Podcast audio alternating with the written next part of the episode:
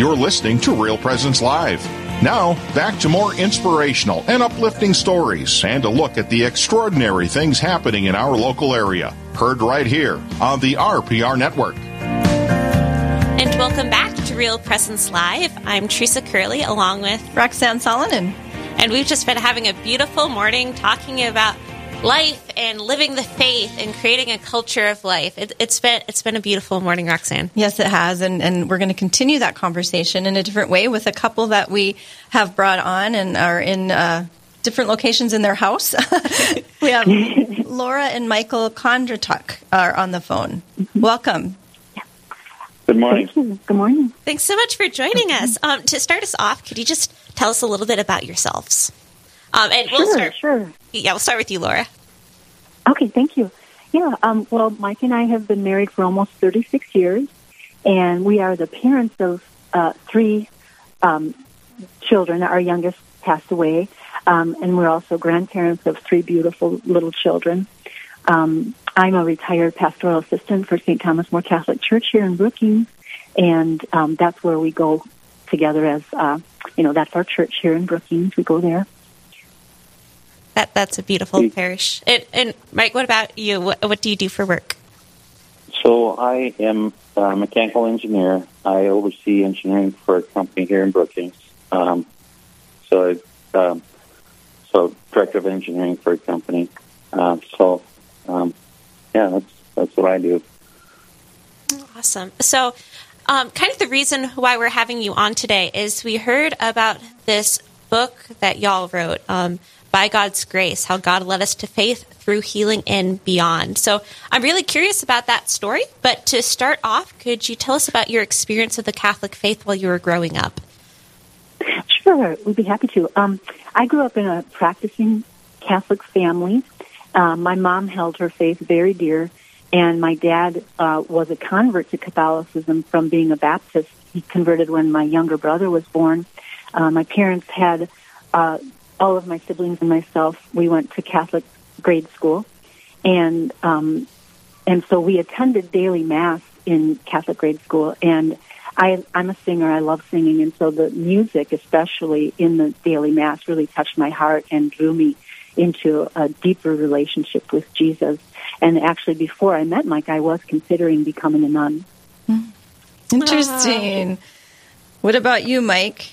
Did you grow yeah, up Catholic? So I, I, I did. I was born so my my mother was Catholic and uh, my dad was Greek Orthodox. So I'm firstborn American. Uh, so my mom immigrated from what was Germany occupied Yugoslavia, and my dad came from the Ukraine.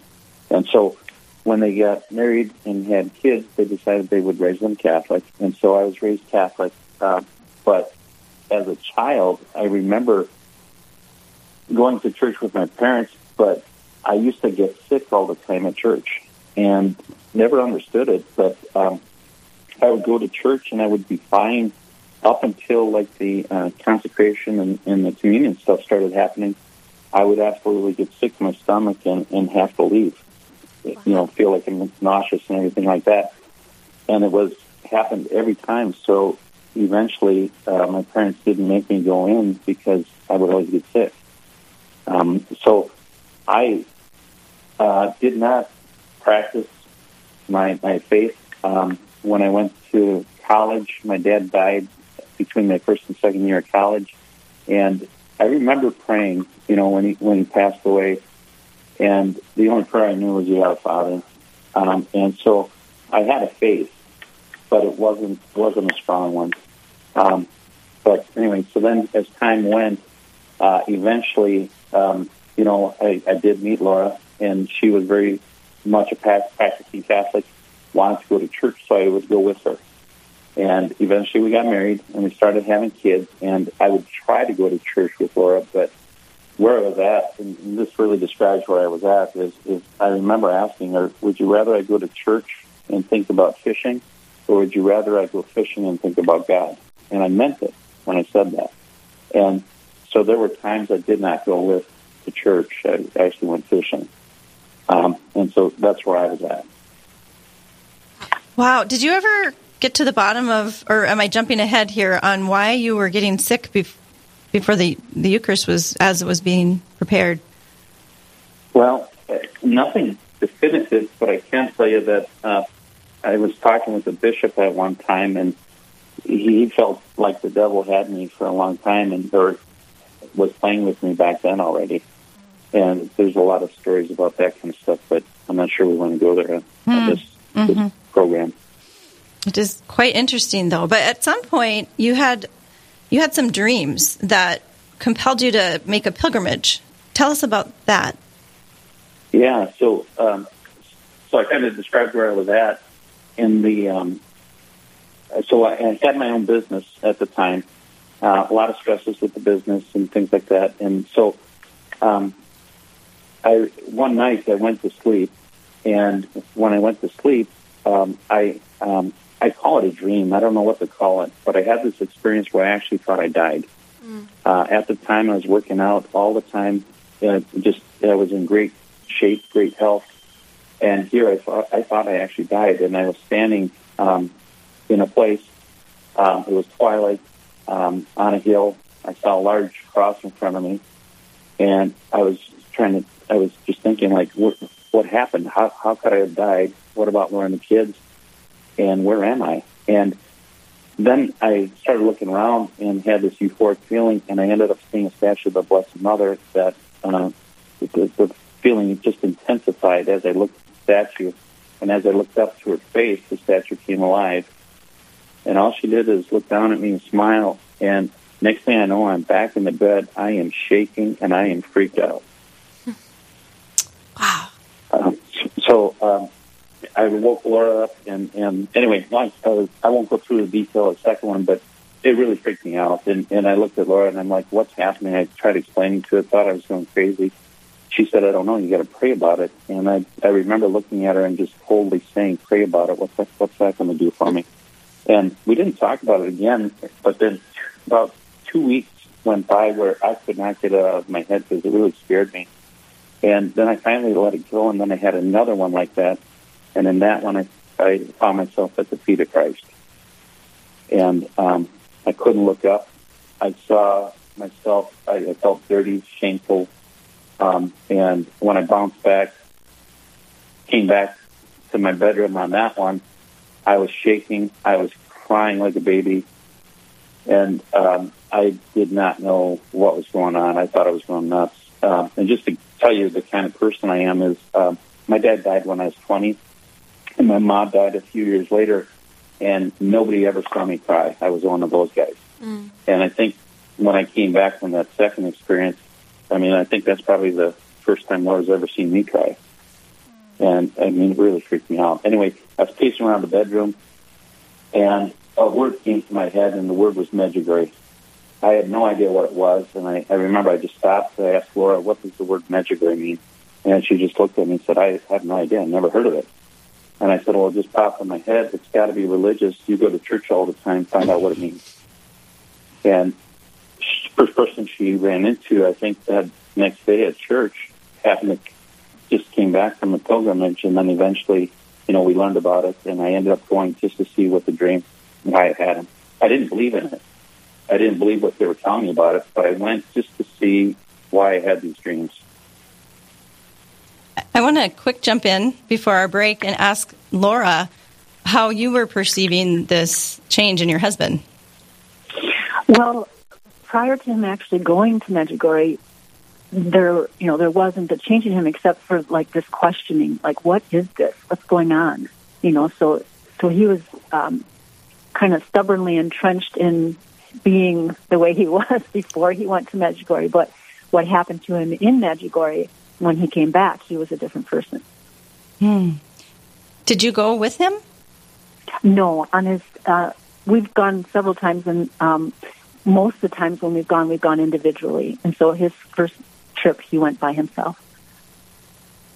Were you concerned at, at all as he was kind of having these dreams and, and breaking down for the first time? Was that how was that as a wife to observe? No, it was. Um, I knew God was doing something, and I was excited to see what was going to happen.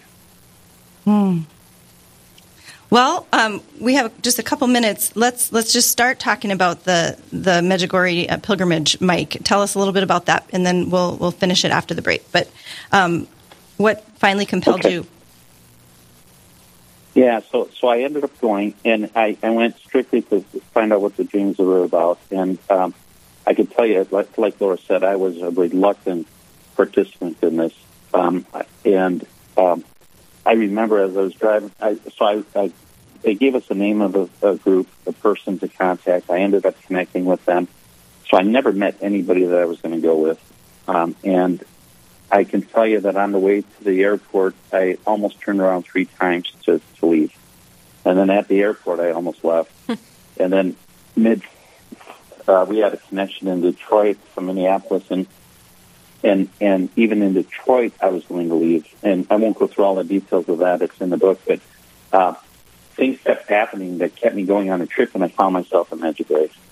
And uh, so I was there the first morning there. Um, and I'm not sure. Maybe get get into it after the break. I'm not sure how much time we got, but um, Yeah. the the the first morning. Just tell me when we're cutting close.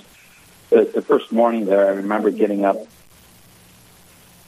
Yeah, yeah. We'll we'll we'll hold off on the the trip because it sounds like it's quite a, a illuminative time for you. So, um, but after the break, we are talking with Laura and Michael Kondratuk from Brookings, South Dakota.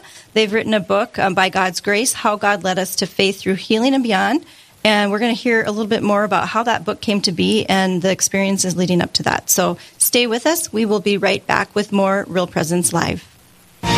This is Real Presence Live, where the focus is not on the evil around us, but on conversion and mercy through the good news that is always good. We're local, engaging, and live on the Real Presence Radio Network.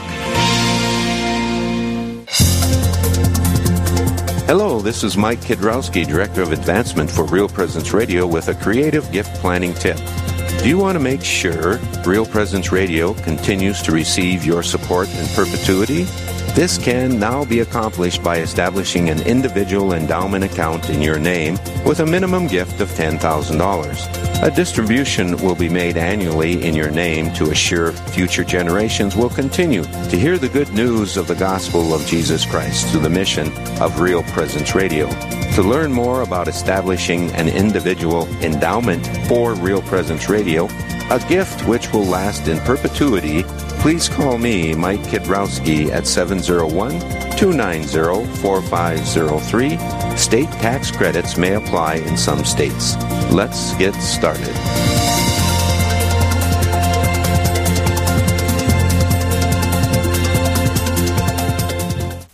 Hi, this is Dr. Ryan Sapo from Lumen Vision in Fargo. Lumen Vision offers vision therapy services for children and adults. Symptoms of poor reading comprehension, headaches, tired eyes, and poor coordination can be indicators of eye movement conditions which affect reading and learning.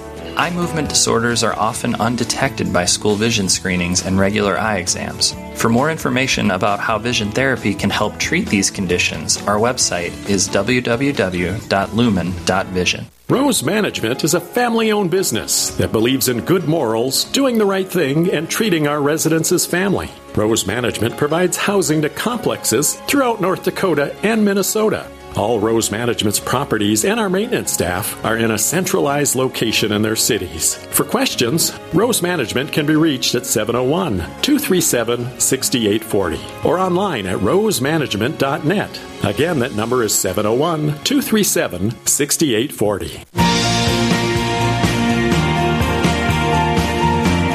You're listening to Real Presence Live. Now, back to more inspirational and uplifting stories and a look at the extraordinary things happening in our local area. Heard right here on the RPR Network. And thanks for staying with us on Real Presence Live. I'm Teresa Curley, and I'm here with Roxanne Salonen. And before the break, we were chatting with Laura and Michael Kondratuk about the book they've written, and uh, Michael was sharing with us some of his experiences at Medjugorje. So we just want to jump right back into that. Um, tell us more about your trip, Mike.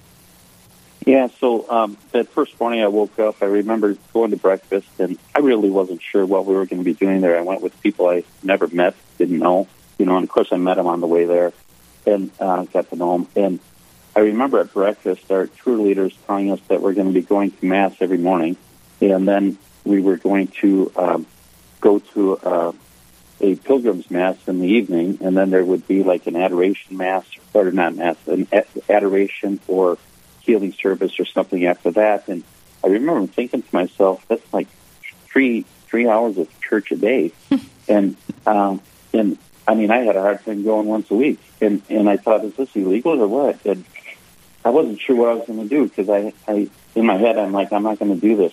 Well, uh, I ended up participating with the things that first morning, and I had an experience after mass. I went to mass, and I remember I actually felt really joyful after mass. And um, then we end up going to uh, there's a risen cross there, um, a statue of a risen of a risen Christ.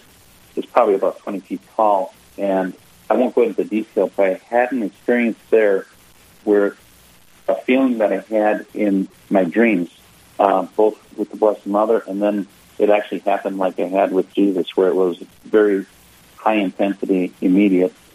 I had that happen at that cross, and all those feelings came to me, and I had no idea what was going on. And I remember I teared up, and of course I was still the person that didn't want people to see it, so I just walked off by myself, and I, I just.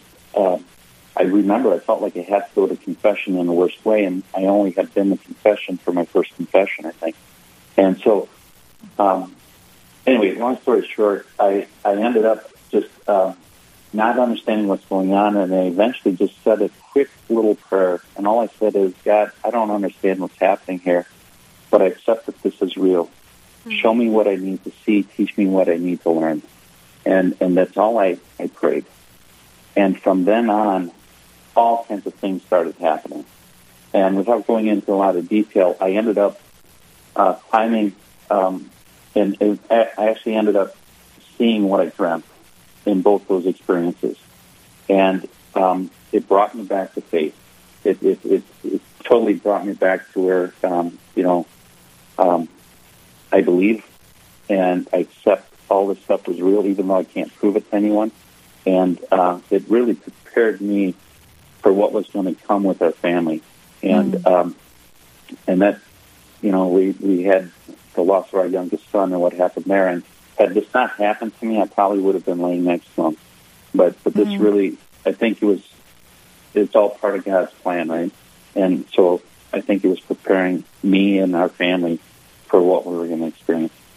One of the things that really stri- strikes me, Michael, is your prayer and how heartfelt it was and how simple and I think God really uh, hears those prayers from the heart uh, as we're crying out to Him. And it's so beautiful that you prayed that and He responded. And so, um, so yeah, what happened um, next? What what what you, you you're starting to tell us about a tragedy, but we don't know what that was about. So. Um, either you or Laura, whoever wants to jump in and share about that, we want to hear a little bit from both of you. But Sure.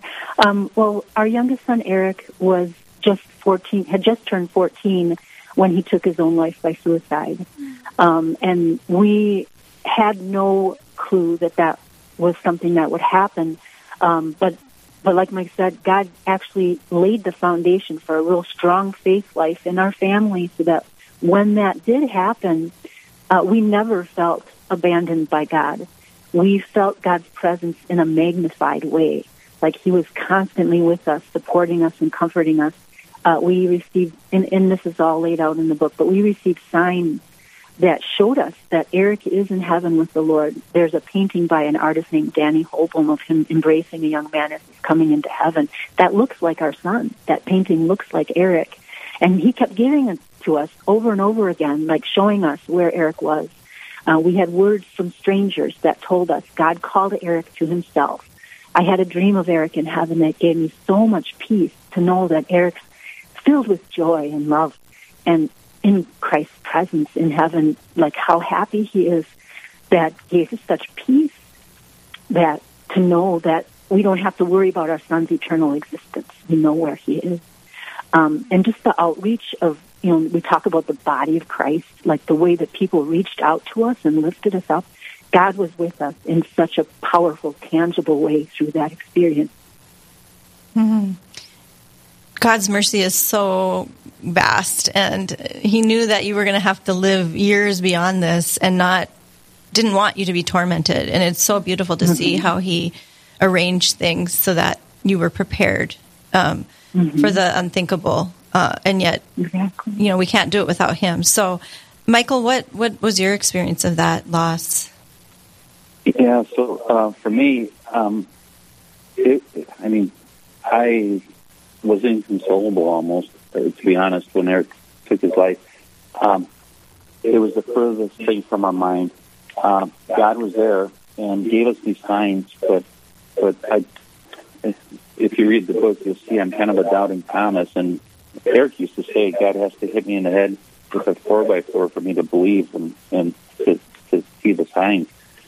And uh, but I could tell you that in that whole experience, like I had an experience at, at his funeral where I, I was just a basket case, and and at one point I just went up to the casket and, and knelt by it and put my hand where his head would be in the casket, and I had uh, an experience where I this all happened at the same time. A memory of Eric's first Christmas where he knew there was no Santa Claus and I had told him that uh, he didn't get everything on his list. Um, and uh, I said, "Well, Eric, you should be happy for the things you got, not for the things you didn't get." You know. And at the same time that that memory came to me, I heard Eric's voice while I was praying at his casket, and he said, "Dad, you have to be grateful for the time we had." Hmm. And it completely calmed me down. And I know before that, everyone, you know, this was before any of the services. We wanted time just for family, and uh, we wanted time for just our family. And um, so um, I was a basket case, and after this happened, it completely calmed me down, and and um, it just changed everything from then on. Oh, that's. So it. Oh, I was just saying that that's just it's beautiful how God will use our memories and, and different things to, to heal us, you know, and you needed that healing at that moment or you, you were going to fall apart. And uh, God came through for you. So yeah, I, I knew, I, I, knew it was, um, you know, I, I, I didn't know, I felt like I wanted to blame somebody, but I knew I couldn't blame God. I, I didn't blame Eric. Um, and, you know, you have this all penned up, but, but God gave us signs, many signs, and, and a lot of them are in the book on where Eric was and that he was okay. And the book again is called By God's Grace How God Led Us to Faith Through Healing and Beyond. And it, how can we get the book? Any listeners that want to hear the whole story, where, where can they find it? Yeah, the best, the best way to get the book is if they would just uh, search on the internet and use our last name, so Kondratuk, K O N D R A T U K, and then by God's grace. If you, if you Google that, because there's a lot of books that start with by God's grace, so if you have our, our last name in it, it'll pop up. You'll see um, CatholicShop.com, um, Medjugorje.us sells it. I think Walmart sells it. Amazon has it. Uh, so you'll see all kinds of things pop up where it's available. And it is also available at the Mustard Seed Catholic Bookstore in Sioux Falls. Oh, awesome. Awesome. Now, so is the book basically like the story of your faith journey and kind of Eric's impact on that? Yeah. So, uh, Mike's conversion story, kind of, kind of like what we've shared here, setting the stage for how our faith was built on this foundation, and then how that foundation helped us that relationship that we had with the Lord helped us to go through this loss of our son that had our faith not been in place, we could have been, you know, completely devastated by that. Um, and, and the ways that God, uh, through Blessed Mother, especially too, helped us to, um, be able to heal from that loss and be able to go forward into our future without our son. Uh, we hope that the book will help people who are in the shoes that Mike was in, you know, the reluctant pilgrim, that it'll help people to um, grow, desire a deeper relationship with the Lord, that it'll help people who are grieving the loss of a loved one, especially the suicide, to have hope because God gave right away the first morning after we lost the first morning after we lost Eric, God gave us words that let us know He was there with Him. So we want people to know that that your loved one is with the Lord, and just encourage people to seek that deeper relationship with the Lord and our Blessed Mother. Super beautiful. God knows everything about us. He knows us more than we know ourselves, and certainly He knows your son. And now your son can help lead you to where he is someday. So you have have that hope and that connection. That love is eternal; it never never dies. And uh, there's just so many good things in our faith to help us through these very difficult times. And I would say suicide is probably it has to be one of the hardest losses. So I'm so grateful that God was there for you. Again, the book is By God's Grace How God Led Us to Faith Through Healing and Beyond um, by Laura and Michael Kondratuk at K O N D R A T U K. And you can get that um, in various places online. Uh, any final thoughts or reflections from either of you? Well, like my hope is that uh, there's, I think there's a lot of people like me with that science mind where, um, you know, faith was difficult for me to comprehend and accept in a way, where God showed me it's real. God showed me that, that the Blessed Mother, with her help, showed me that this is all real, and it, it even though I can't prove it to anyone, it is real, and it completely changed me. And I, I'm sure there's others out there like me that I, I'm here to tell you I would have been the last one to believe any of this. But but it is real and it is true and and God God is the center of life. And so hopefully it'll bring others to God. Thank you so much for sharing that beautiful story, and we wish you the best with your book. Up next, we'll be discussing what true care for women can and should look like in a post Roe world. So stay with us on Real Presence Live. This is Real Presence Live, where the focus is not on the evil around us, but on conversion and mercy through the good news that is always good. We're local, engaging, and live on the Real Presence Radio Network.